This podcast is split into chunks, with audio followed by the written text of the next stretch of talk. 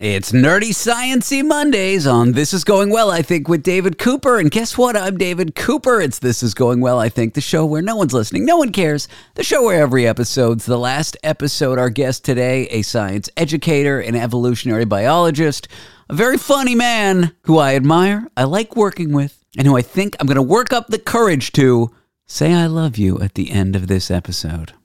I'm not sure that made grammatical sense. He's here to talk science, science, science. That's triple science. Well, now six sciences because of the triple science plus the three science, science, sciences. Well, now there's just so many sciences I can't count. Dan Riskin.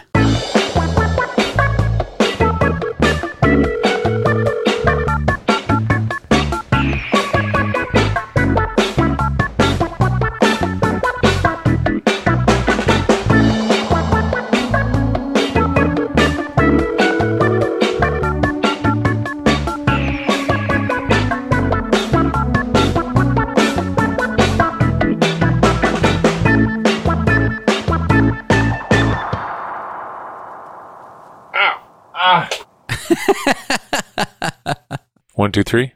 Say something. Uh, hi, Daniel. Good. Yep, we're good. You smashed your face for me. I smashed my face. I hit myself in the face while I was taking off my headphones and putting on new headphones. Man, I work for this. The way you say it makes it sound less embarrassing. You hit yourself in the face with your headphones. I tried to put on headphones and I got injured. That tells you it still sounds pretty embarrassing. No, it's a misrepresentation. You smashed your own face with your own headphones. That's what happened. That is what happened. You just said I was putting on my headphones and I got injured. That could be you tripped.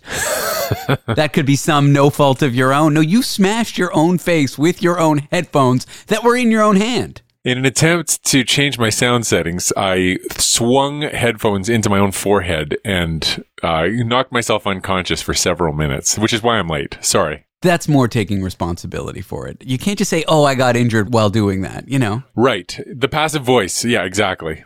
It's like, oh, I got in a car accident. It's a lot different than I backed into a fire hydrant, you know? yeah. Yes.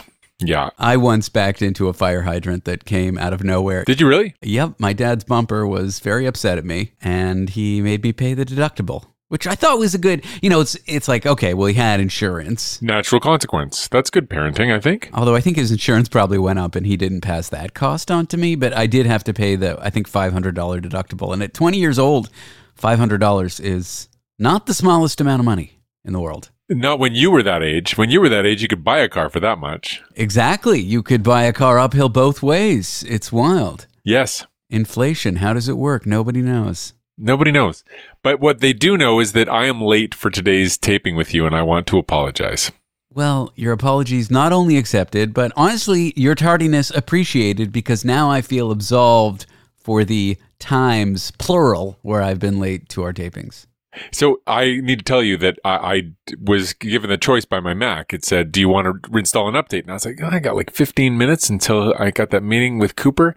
And then part of me thought, if I'm a little late, he might even like that because he's been late a couple times and he might appreciate it. So really, I'm doing it. I'm helping him out Oh, by clicking this button. So I clicked it, and then I'm 10 minutes late. So it took 25 minutes for this stupid update. I hope my computer works better now. you get me. What do you got? Mac OS. They name it after like mountains or parks in California. Uh, this is Mac OS David Cooper. Okay. Actually, they've named this one after you, so it should be very good. A little neurotic, but very good at doing what it needs to do. I figured you'd be a Windows guy, not because you're not cool and you're not into design. You are cool and into design, but sometimes science stuff requires a Windows computer because it runs weird shit that doesn't work on Mac, right? That's less and less true now. I, I find like most academics are using Macs just because a lot of what they do involves word processing, and you can do stuff with the command line and R that pretty much get the stuff done that people used to do with specialized Windows stuff. People don't like the specialized software as much anymore. Now it's really a push towards using R and open source things that you can use on on Mac platforms. R versus MATLAB. Discuss. Oh, listen, I, I learned MATLAB. So boring to, you know, if you're listening and you're like, what are you talking about? R is this mostly stats c- programming language, but it's free. And you can download it. You can run it on any computer. And if you write code in it and you share it with somebody, they'll be able to run it because everybody has it. But MATLAB is proprietary. It's especially good at certain kinds of math that seem to come in handy for biomechanics. And so it was, I don't know if it still is. It's really good for linear algebra, actually. That's the one. It's great for linear algebra. And so uh, when you're doing, um, three dimensional reconstructions of how animals move. That's all like there's tons of matrices and linear algebra and stuff like that. So it works really well for that. And so that's the standard. And so when I learned how to program, it was all MATLAB. And I found myself after I got my postdoc, I was like, okay, I'm ready to go. Wait, it's not free. And wait, I have to pay for this. And not only is it like you, if you're a student, like I have this adjunct appointment at the University of Toronto, but it still doesn't get me that MATLAB. Like you have to have, pay for MATLAB. It's not like something the university has. So anyway, I have all this code that's sitting in a folder somewhere, but I feel like GPT could probably just translate it all into R if I ever wanted it back. Yeah. We could talk about GPT, but let's not. Let's not. Let's not. You don't want to? I'm obsessed. Well, I mean, we can. Uh, we can. There's. You did have an interesting story about it that I uh, was not going to go over with you, but I really like because I've been in the process of compiling reference letters, these kinds of things to get a home, and I use GPT mostly for spell check. But it can give you a skeleton of a letter, but then all the letters are the same. So I'm particularly interested in oh, can you do a better job with this? Can you make it more sincere? Can you change it around? I'd heard from you that if you tell certain AIs to go thoughtfully and carefully using some keywords like that, it can do a better job. But one of the stories that you are pushing this week, because you're a story peddler, Dan, I peddled them. let's talk about modifiers to questions to ChatGPT to get better answers. So here's the thing that I have learned about ChatGPT. Uh, researchers at Microsoft tried a bunch of large language models, and they tried adding things to the question they give it. So, so like you, you say to ChatGPT, here, uh, here's a movie review. Is this positive or is it negative? And then it gives you a judgment call. The accuracy of that judgment call is some percentage. It does a pretty good job across a whole bunch of them. Um, but if you say to it, I'm scared, or you say to it, my job depends on this answer, uh, and just raise the emotional stakes, it gives you a better answer, which is super weird because it shouldn't do that. And, and we've talked before about modifications you can make to the scripts and why we think they might improve its ability to come up with a good answer because it searches certain parts of the internet where those kinds of language exist that might be more accurate, but this doesn't fit that pattern. This really feels like you're raising the emotional stakes and then it tries harder. And it's not, but I don't know what it is doing. Well, I have a plausible explanation for it. I don't know if, if it's accurate, but the explanation isn't that AI is eerie and sentient. Okay. Imagine I post a blog about here's how I saved my job. I got asked this question by my boss, and my career depended on the answer, and here's the answer I gave. Suppose I made a blog post like that, and it was a really high quality answer, and it was from the heart, it was from my perspective, and I really felt that the answer to this question uh, saved my job or my life depended on it. I maybe I'm blogging about a gun was pointed at my head by some gorillas in the Congo or wherever those gorillas live. I don't know who armed the gorillas. They were awful hairy. they have opposable thumbs though, so they could probably pull a trigger. Posable thumbs and machine guns. Yeah. Uh, and my life depended on it. And here was the response I gave. So these AI models are trained by the entirety of the internet. So they have those blog posts in them. So maybe that that's how it generated better answers. I don't know. I, I'm not saying I'm correct. I like I like what you're so your the the intermediate assumption of your hypothesis is that the quality of posts that involve a emotionally high stakes drama is higher in terms of their accuracy than the blog posts that do not contain that kind of content. I'm saying it's a plausible answer. Yes, to your question. I don't know that's what happened. And I think that's the scary part about this AI thing. The data and the number of dimensions of like yes, no bits that it uses to actually compile an answer. It's not really well understood because you need to take into account the entirety of the internet and the entirety of the training set in your mind to actually figure out what it's doing. And no one can do that. No one has a mind that big. No. And you not only not only do you have to hold all of the internet in your head at once, but then you have to like do a thousand computations on it where you take like A thousand, a billion. a billion, whatever, a billion computations, like crazy.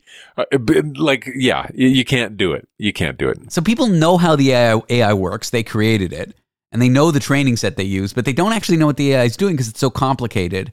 Right. And so I'm not saying that this is what happened, that the quality of posts or documents that the AI consumed, where the writer wrote, I was worried for my life, or my life depended on it, or my job depended on it, or I'm scared. But I can't say that is plausible.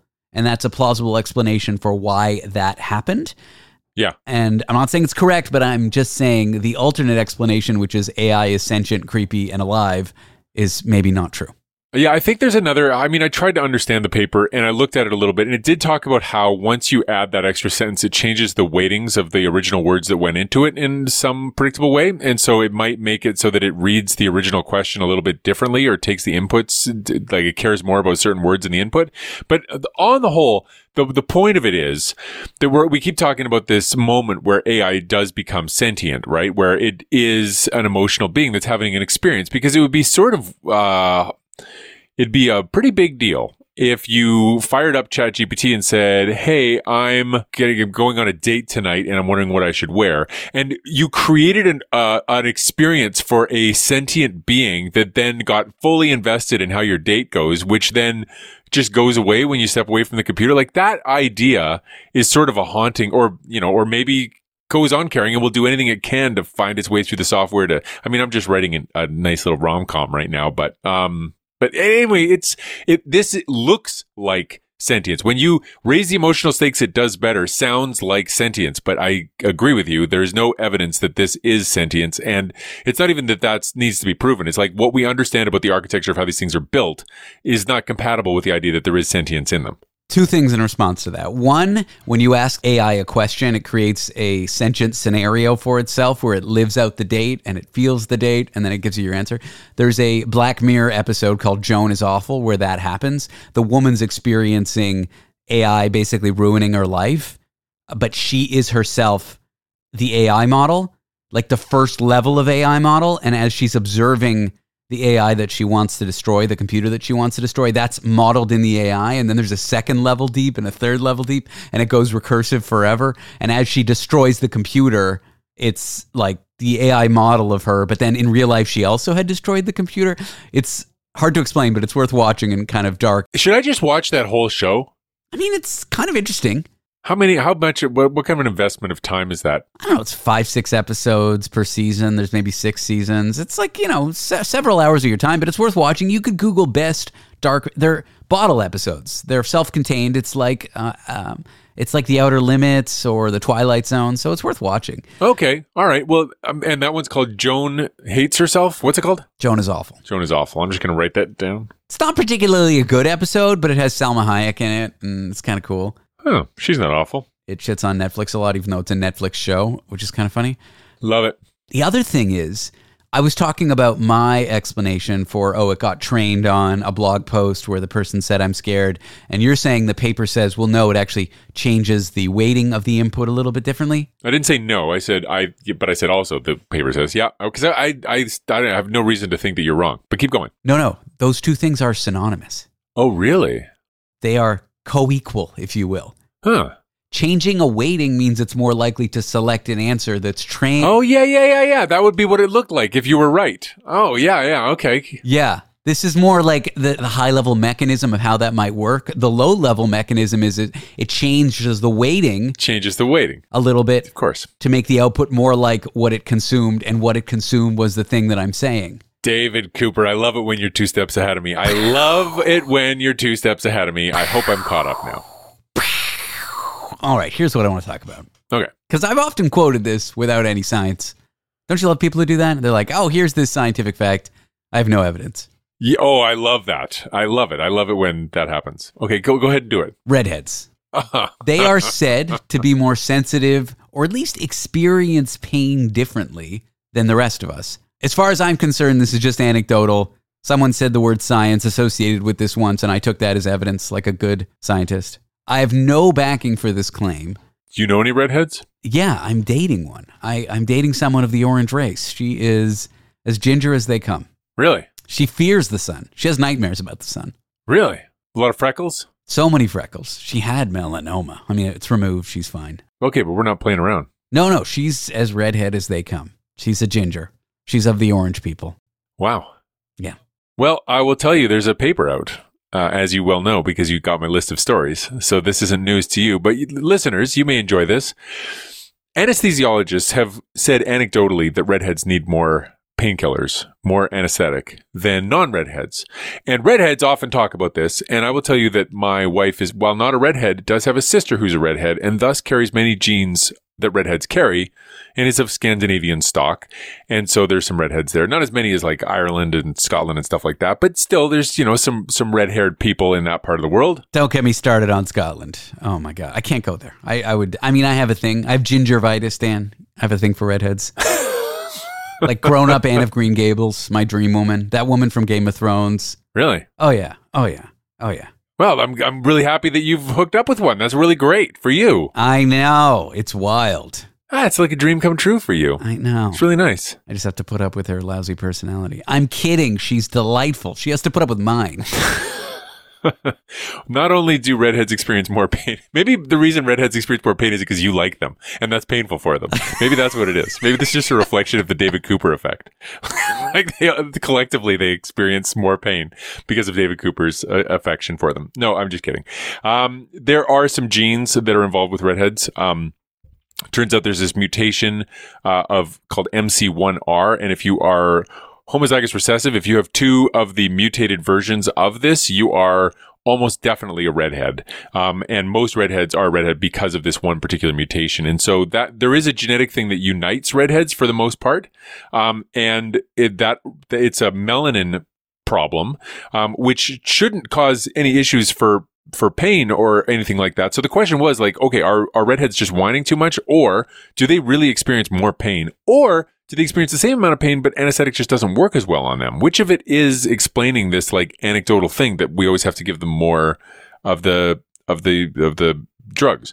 And so researchers did a big dive on the, the literature and it turns out that these genetic markers are associated with both more pain and with uh, a bigger resistance to the drugs that dull pain. So uh, certain kinds of pain, not all pains are the same, but like pain like a heat on the arm and how long it takes before you say stop that hurts. Um, redheads say stop that hurts much earlier than other people, and there are certain kinds of drugs that don't work as well to to control pain. So uh, redheads aren't just whining; it really is a true thing, and uh, and so that's something to dig into is in terms of what it is about this mutation that's causing all those problems. That's regrettable that there's these two pathways to experiencing pain worse, and redheads have both of them.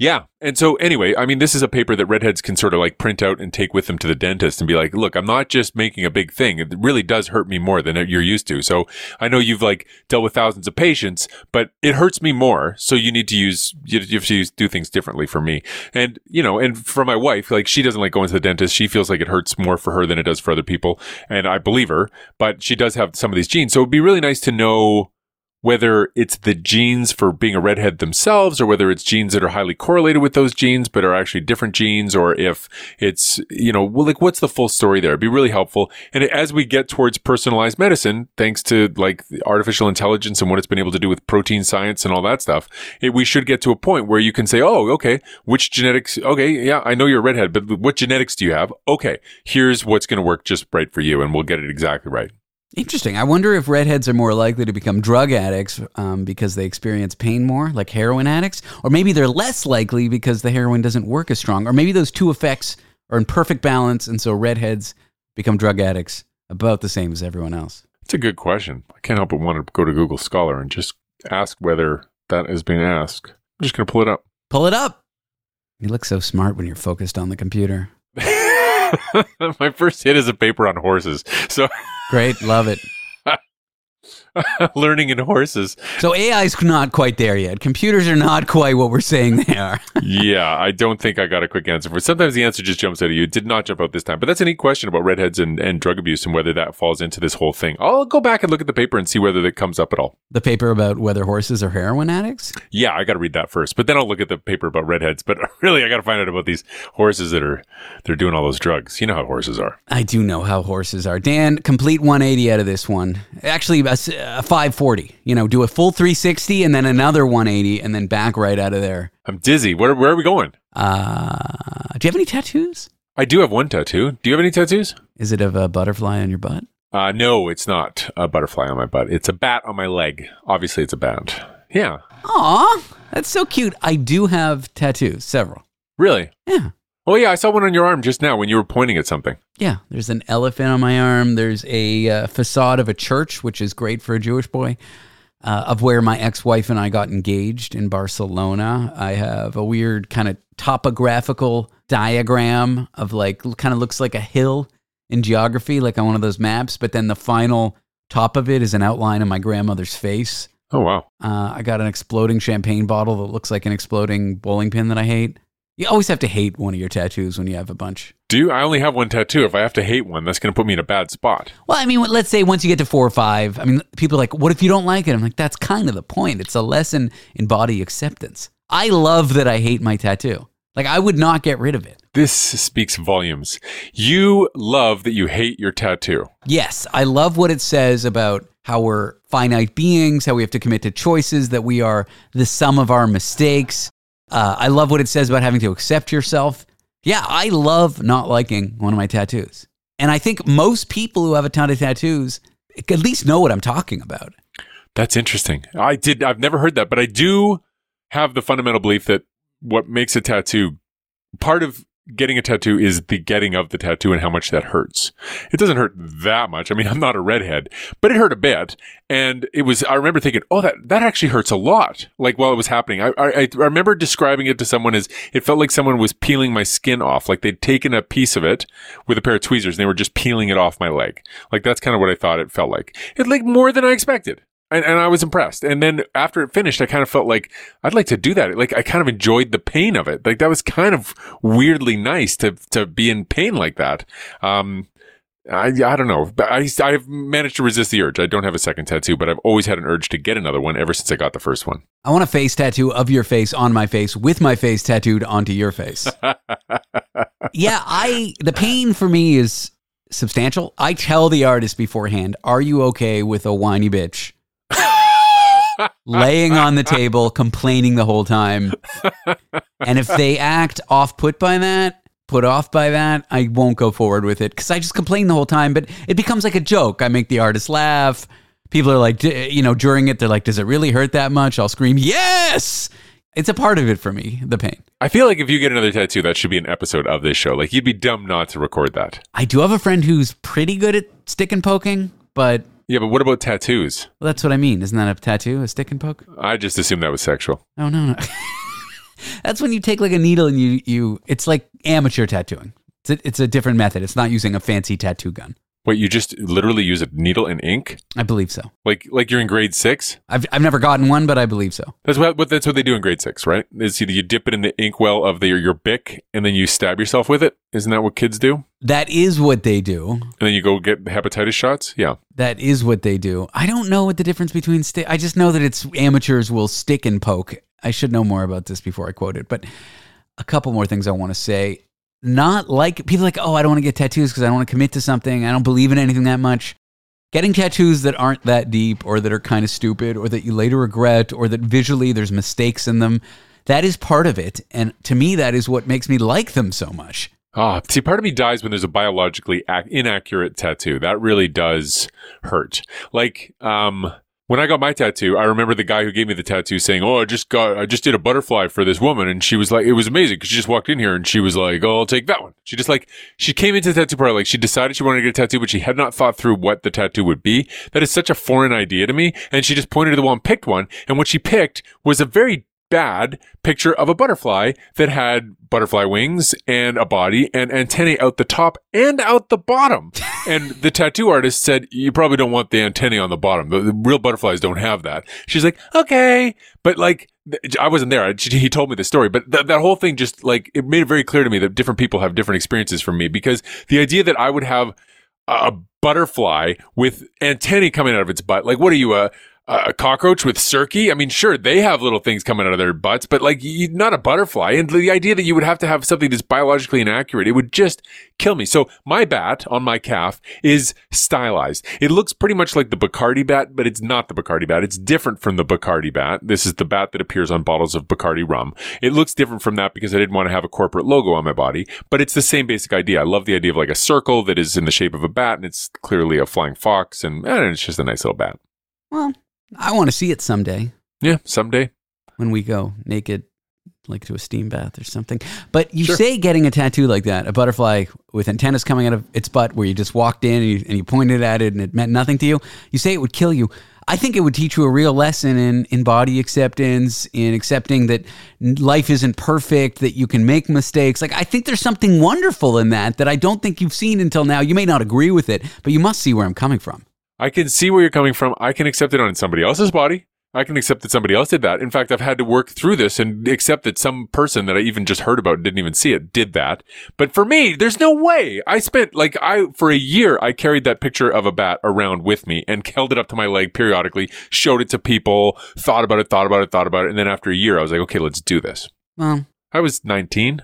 wow. You liked bats that young. Yeah, well, yeah, I finished. So I read books about bats and I did my undergrad and I like bats. And then I was like, okay, I'm done school. So now I'm going to go get a real job in the real world. I'll probably never work on bats again. God knows what I'll end up doing. And then I went and got a job at a publishing company in their marketing department and I got a tattoo of a bat. And I was like, all right, great. And then like six months later, I was getting my master's on bats. And then all of a sudden I'm hanging out with people who all have bat tattoos. And I was just one of the crowd. And now I go to these conferences where everybody's like, let's all take pictures of our tattoos together. And everybody's got a bat tattoo. Like bat people really like to have bat tattoos. And there are some good ones out there too. Like I, I got this friend who lives in northern BC who's got this this hoary bat. The hoary bat, I know it's a funny name, but the hoary bat is the biggest bat in North America. Well, it's the biggest bat in Canada for sure. I think there's a bigger bat in the southern states, but it's got uh, uh, the wingspan's not that big. I mean, it's still, you know, uh, how far is that? Like a f- maybe almost a, not not quite a foot, but it's got this.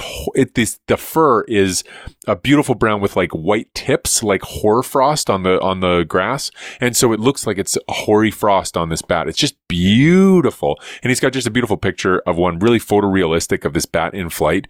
And so there's some bat tattoos that are way better than mine um, that I'm jealous of, and I can imagine getting more tattoos. But it'd be crazy to have lots of tattoos all of bats. Does your wife have any tattoos, or is that too much into your personal life? She does not have any tattoos. I don't know if that's because of this redhead pain thing, but also I think aesthetically, she's just never really been interested in having tattoos. Miranda has a tattoo of our cat on her arm. It's huge. It's like the size of, I don't know, like the base of a coffee mug, you know?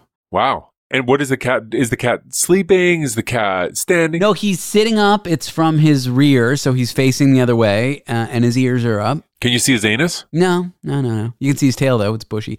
His ears are up, and then there's a little tomato patch uh, below him with a little red patch of tomatoes with black vines. Oh, It's a nice tattoo. that sounds nice. Yeah. That sounds nice. I hope. I hope not regrettable at all. She loves that cat more than anything. You know, there is tattoos are in the science news right now. Did you know? That's what. Okay, let's do it. Fine, let's do it. You're talking about how people, when they hit the legal system and they're covered in tattoos, it's a problem. Yeah, so 15,000 kids, who, all who were teens in the 90s, got tracked over a long period of time from the 90s through to about 2010. And uh, every they got tracked four times. And every time the, the researcher said, Can you tell me how it's going for you? Do you have any tattoos?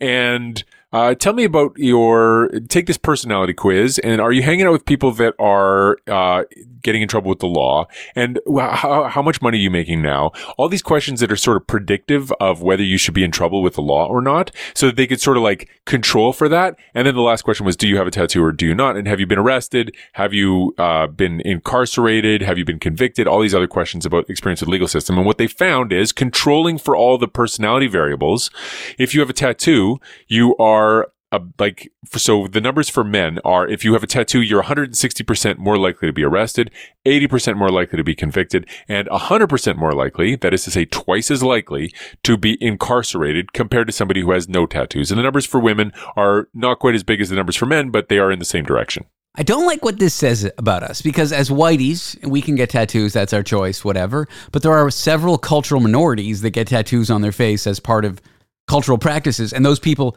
don't have a choice. It's part, well, I, assume they have personal choice, but it's a part of their culture and it's been that way for thousands of years. They get to the legal system and they get discriminated against. Well, they and they already already get discriminated against because they're minorities. Uh, yeah, that's kind of wild. I don't like what that says about the legal system. Yeah, they, they didn't. It didn't differentiate, but among tattoos. So you could imagine tattoos that are quite uh, negative, you are aggressive. That uh, you know, or or the location of the tattoo. Like you know, if you had a big skull in your neck or a tear coming from your eye, that communicates something very different from the butterfly with antennae coming out of its butt that you have on your ankle that you got on a whim in Edmonton in the nineties. If I ever land in court, I'm wearing a suit. I mean, you got to wear a suit, right? And that'll cover up my arms, and that'll be that. Yeah, and there's there's prejudice again, right? It's it's uh it's it's uh hurting poor people who can't afford suits, right? It's the same thing. But yeah, definitely do wear a suit. I feel like that could be an interesting charity for people who are uh, getting legal aid. Suits for people? Yeah, like for folks who are getting legal aid, who have no cash, who are hitting the criminal justice system, being charged with stuff, like getting them suits so they can show up to court and not be discriminated against. I wonder if that is a thing. That seems like a very smart thing. It feels it feels like a thing that should happen. Maybe I should start that charity. I like it. Suits for potential convicts.com. Yeah. You had me until .com. It seemed like more of a like hands-on thing. I don't know if that's like, but it could be like, do you have an old suit? Give it to the legal system, and then like I don't know, where do you keep them? I don't know. It's a, it's a neat idea though. I like it. Yeah, there's probably better charities to help, but it's a thought. Well, it might not be a very, it may not be a zero sum game, right? It might be the kind of charity you could set up that then would have other benefits. Maybe the job interview. I mean, are there charities that give suits for job interviews? I think so. Yeah. You know, there's certain tools you need, especially if you're unhoused, to like get a job, get an apartment. A cell phone's one of them, and nice clothes are another. Yeah. It'd be very hard if you really were starting at zero. Yeah. Because you re- there are a lot of investment costs that go into the kinds of things that get you jobs and things like that. It's it's it's not a fair world. I mean, it's not fair. It's not fair in the sense that redheads feel more pain than everybody else for no good reason, and it's not fair that poor people uh, have it harder than rich people. It's just it's it really stinks. Maybe if I got involved with a charity like that, it would give my life more meaning. Boom! Transition into the next story about giving your life meaning. Yeah. Something that goes all the way back to Homer's Odyssey. It does indeed. Or Beowulf. Oh. Is Beowulf older? No, Homer's Odyssey's older. Which one's older? I think the Odyssey. Why are you asking me that? Like I'm some sort of fucking literary. I'm into the the ancient classics. No, Dan. No. Well, they're both older than Star Wars, and Star Wars uses it too. So there's something called the hero's journey that is built into a whole bunch of stories. And so just think of Star Wars and but it's also true of all the other ones but it's easiest for me when i think of star wars right? So you have a protagonist and that protagonist has something shift in their circumstances where all of a sudden things change for them. They have to leave home or whatever and then they go on a quest and as they go on the quest, they accrue friends, allies that help them on that quest. And then there's some major challenge that happens, some kind of a crescendo where they have to have a major final battle. And then as a result of the journey, after the battle, they look back and they realize that they themselves have been transformed by the experience and they're new people. And then they leave a legacy behind. So even beyond them, all of society has changed as a result of what they've done. Now, this is Luke Skywalker in a nutshell, but I think that George Lucas just like took this structure and said, I'm going to write a space story that follows this structure because it works really well. And not only does that structure work well in fiction, it also works really well if you're writing a biography of somebody. If you want to make somebody who's, you know, great or good or not even good. Like, let's say you, it's a vanity project and some CEO wants you to write a biography of them. Do it as this structure. So you retell their story. Like you talk about their humble beginnings. You talk about some kind of shift that happened and then the quest they go on when they go to school and it's so hard, but then they make some friends and it's a ragtag team of people and blah, blah, blah.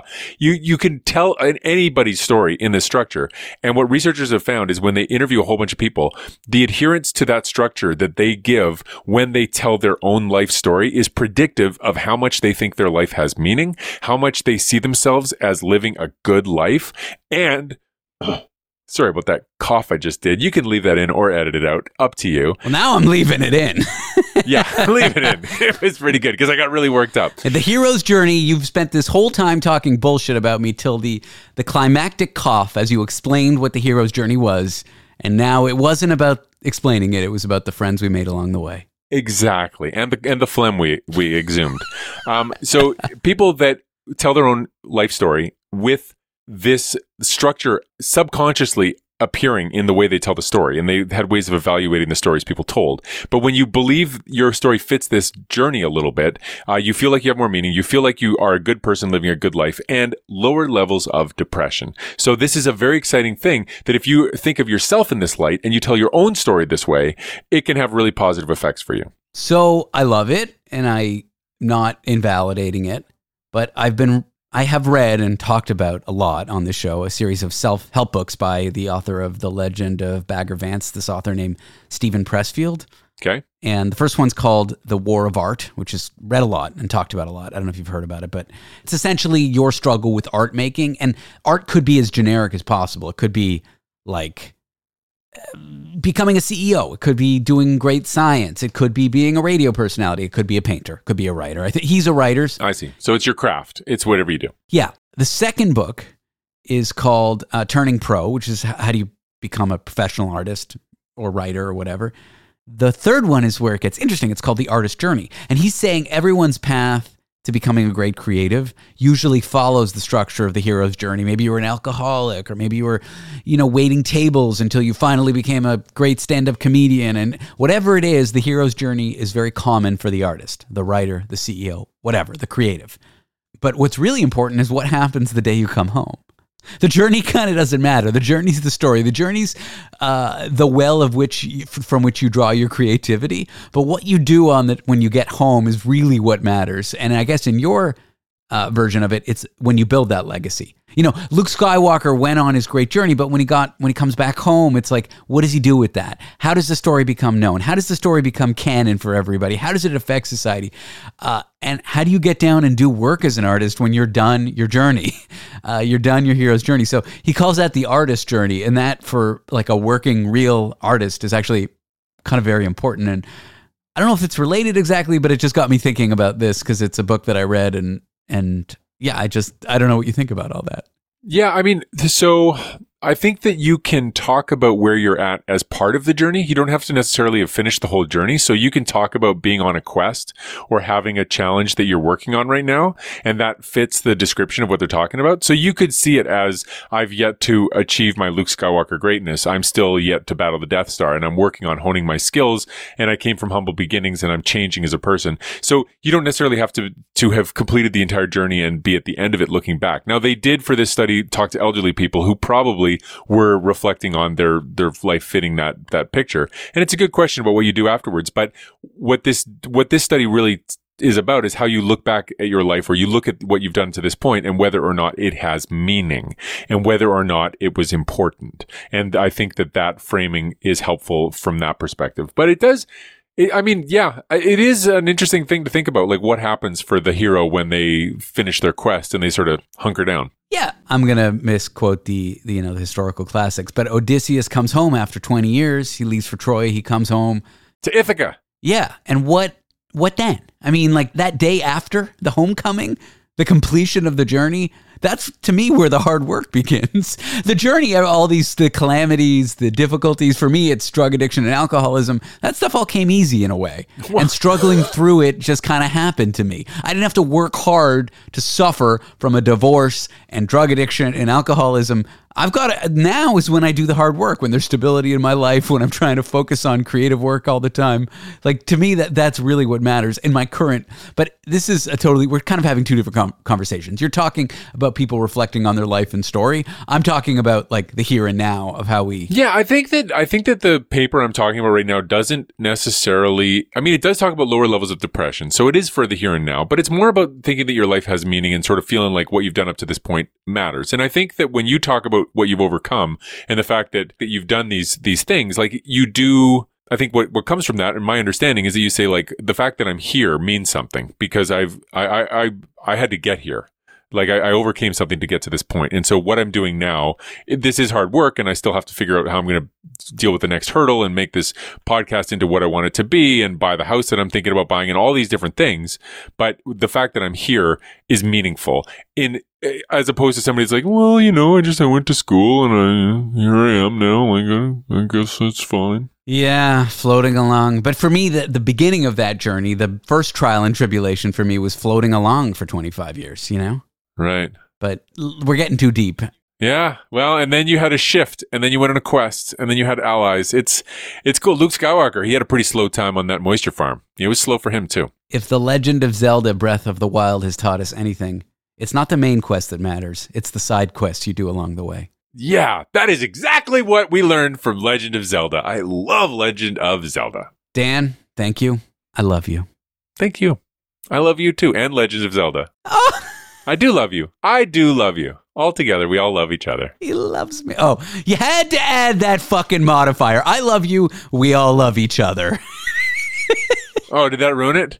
I felt like we were having like a really loving moment, and then I felt like I just wanted to pile on. Imagine you had like a real baby boomer father who never tells his son, like a real old school father, never tells the son he loves him. Finally, like at his deathbed, the son gets the courage to say, I love you, dad, even though he's never heard it before. And the dad says, I love you too, son. We all love each other. or he says, I'm glad I made you pay for that bumper because that it really taught you a lesson. uh, Dan Riskin, thank you for doing whatever this was. it was awesome, whatever it was. Take care.